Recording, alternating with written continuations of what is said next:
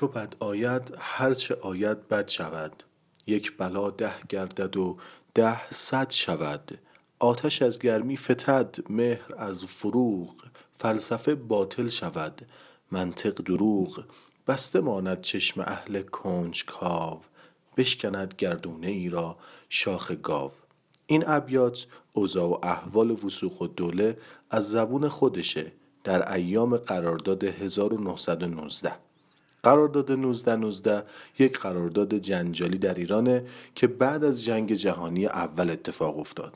من حسین ابراهیمی هستم و در این اپیزود یعنی اپیزود 16 همه پادکست اچ پلاس به این کنجکاوی پرداختیم. همونطور که می‌دونید اچ پلاس یک پادکستیه که موضوعات رو به صورت خلاصه و به زبان ساده بیان می‌کنه.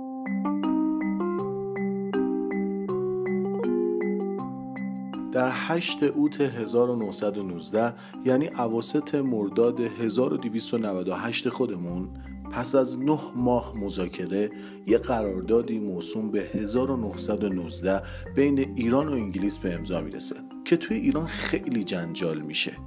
توی ایران اون موقع طرفدار انگلیس یعنی کابینه وسوق و دوله از طرف احمد شاه یعنی آخرین شاه قاجار روی کار اومده بودن. توی چنین فضایی بریتانیا از خلع سایر قدرت ها استفاده می‌کنه و دخالتش رو توی ایران در دستور کار قرار میده. پس از جنگ جهانی اول که در اپیزود گذشته بهش پرداختیم و پیروزی متفقین ایران با وجود اعلان بیطرفی و خسارت زیادی که با حجوم عثمانی و انگلیس و روسها دیده بود به عنوان کشور آسیب دیده در جنگ در مذاکرات ورسای پذیرفته نشد. ورسای یه پیمانی بود که بعد از جنگ جهانی اول در کاخ ورسای در حومه پاریس به امضای دولت‌های پیروز درآمد. های پیروز می‌گفتند ایران عملا طرفدار متحدین بود و تا جایی که می‌تونستم چوب لای چرخ متفقین گذاشت. چرا باید دعاویش در اینجا مطرح بشه؟ در اون روزها قحطی بزرگ سراسر ایران رو فرا گرفته بود. قحطی که برخی منابع میگن اونقدر شدید بود که چهل درصد جمعیت ایران از دست رفت. دولت وقت بسیار ضعیف شده بود و فقط اداره پایتخت رو در دست داشت. خطر تجزیه در کشور وجود داشت. دو سال بعد از انقلاب بلشویکی و بیرون رفتن روسها از ایران بریتانیا نیروهای خودش رو تا شمال ایران پیش برده بود و دوست نداشتند ایدئولوژی بلشویک ها در ایران نفوذ کنه. بر این اساس به پیشنهاد جورج کورزن شرق شناس و ایران شناس نامدار و نویسنده کتاب دو جلدی ایران وزیر امور خارجی بریتانیا تصمیم داشت ایران را به صورت یک کشور حائل در بیاره. جورج کرزن وزیر امور خارجه بریتانیا بود. تا منافع انگلیسی ها در شرق یعنی از کشورهای تازه تأسیس شده تا بزرگترین مستعمرهش یعنی هندوستان به خطر نیفته. و جلوی نفوذ ایدئولوژیک و توسعه طلبی رژیم جدید روسیه رو بگیره و قدرت خودش رو تحکیم کنه. در شروع تابستان سال 1298 مذاکرات نهایی برای عقد قرارداد به واسطه پرسیکاکس وزیر مختار انگلیس در ایران با شخص احمد شاه قاجار وسوق الدوله نخست وزیر نصرت الله فیروز وزیر دادگستری و سارم الدوله پسر زل و سلطان از شاهزاده های قاجار وزیر دارایی در حومه ییلاقی ایران معروف به ییلاق پسقلعه آغاز شد. سید زیاد تباتبایی مدیر روزنامه رد همون کسی که سال بعدش با رضاخان بر علیه احمد شاه کودتا کرد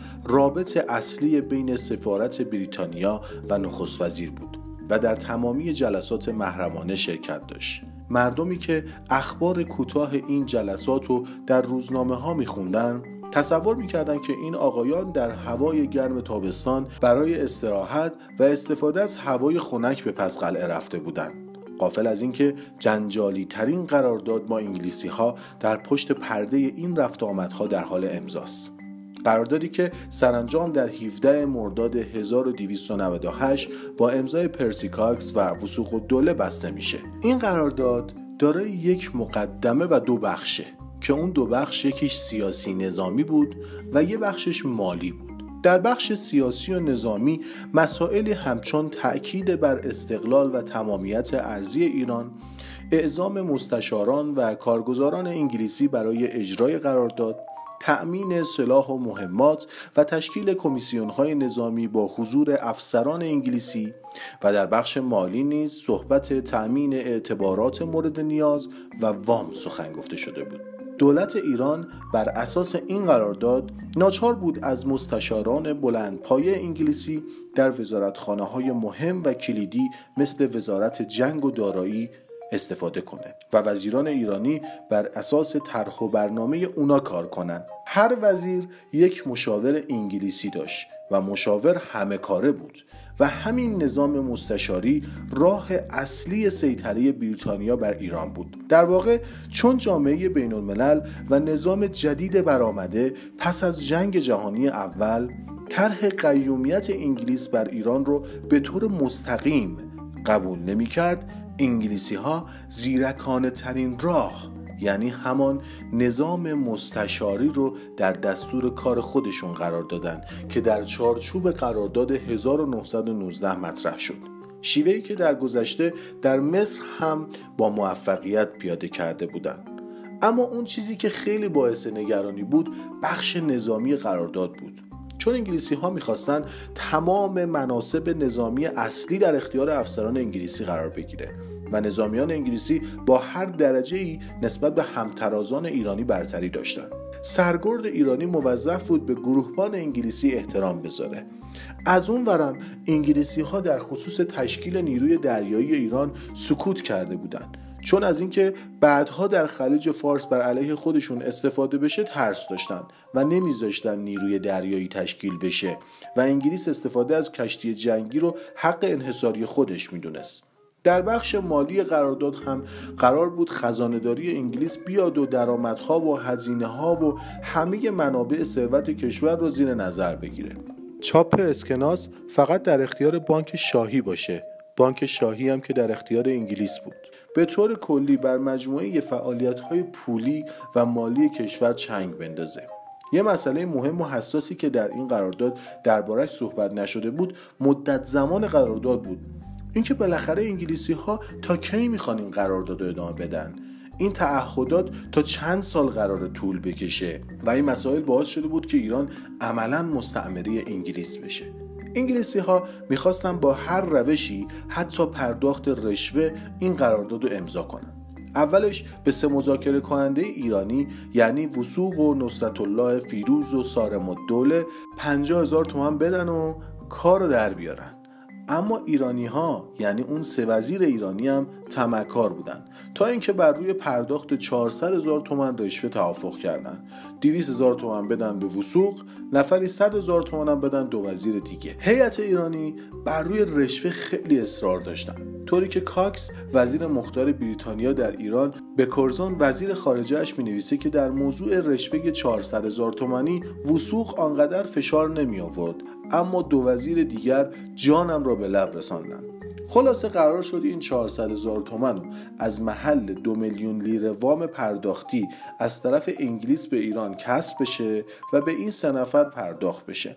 بعد از اینکه خبر این قرارداد پنهانی به گوش مردم رسید یعنی مردم فهمیدن که انگلیسی ها با پرداخت رشوه می‌خوان ایران رو عملا مستعمره خودشون بکنن جمعی از بازرگانان و روشنفکران و روحانیون و افراد صاحب نفوذ مخالفت خودشون رو ابراز کردند. علمای تهران نیز حکم حرام بودن معاهده رو نوشتن و بسیاری از مردم به طبع علما مراسم عید نوروز رو اصلا به پا نکردند و هسته های ضد قرارداد در تهران و شهرهای دیگر کم کم شکل گرفت اما دولت وسوق و دوله با وجود مخالفت های داخلی و خارجی بخش نظامی قرارداد رو آغاز کرد و کمیسیون های نظامی شکل گرفت سرهنگ فضل الله خان که به عنوان معاون ایرانی کمیسیون های نظامی انتخاب شده بود وقتی از متن بخش قرارداد نظامی مطلع شد طاقت نیاورد و خودکشی کرد. مخالفت ها در روزنامه های ملی آن روز هم هویدا شد. به غیر از یه روزنامه که همون روزنامه رد بود و سید زیا مدیریتش رو بر عهده داشت. واکنش های خارجی قرارداد هم جالب بود. شوروی این قرارداد رو شرم آور خواند و برای اینکه قرارداد امضا نشه بلشویک ها از شمال به ایران حمله کردند و تشکیل جمهوری شورایی در رشت رو دادن و شروع به تبلیغات کمونیستی کردند. های ایرانی هم مواضع ضد انگلیسی داشتند. انگلیسی ها قافلگیر شدند. باور نمی‌کردند که روزها با اون همه گرفتاری داخلی که دارن تا این حد نسبت به سرنوشت ایران حساس باشن سفارت فرانسه در ایران هم به عنوان یکی از کانونهای مخالفت با قرارداد شکل. گرفت فرانسوی ها بر سر تقسیم کشورها بعد از جنگ اول با بریتانیا به مشکل خورده بودند. مخصوصا در بحث سوریه. سفارت آمریکا در تهران هم مخالف قرارداد بود. رئیس جمهور وقت آمریکا ویلسون به علت مبارزه با انحصارگرایی انگلیس هم مخالف این قرارداد بود. خلاصه همه چیز دست به دست هم داد که این قرارداد بره رو هوا. در خصوص نقش احمدشاه در قرارداد هم یک سری اختلاف نظرهای جدی وجود داره. برخی بر این باورن که او از مذاکره های طولانی قرارداد بیخبر بود. برخی دیگر هم میگن که اون از ارکان اصلی قرارداد بود. احمد شاه دو روز پس از امضای قرارداد به بهانه درمان و ملاقات پدر مادر و به احتمال بیشتر برای خرید سهام رهسپار اروپا میشه. احمد شاه می‌خواست از قوقای اعتراضات به دور باشه. با توجه به عمق اعتراضات شاه وسوق رو برکنار می‌کنه. اما کورزون در بهار 1299 همچنان امیدوار بود که در ایران یک مجلسی شکل بگیره و قرارداد در مجلس امضا بشه. اما این قرارداد هیچ وقت در مجلس امضا نمیشه. و بعدها هم تقیزاده وزیر مالی رضاشاه معمور میشه که اون 400 هزار تومن رشوه رو از اون سه نفر پس بگیره و گرفت. امیدوارم ما شما دانش معاشرت خوبی با هم داشته باشیم.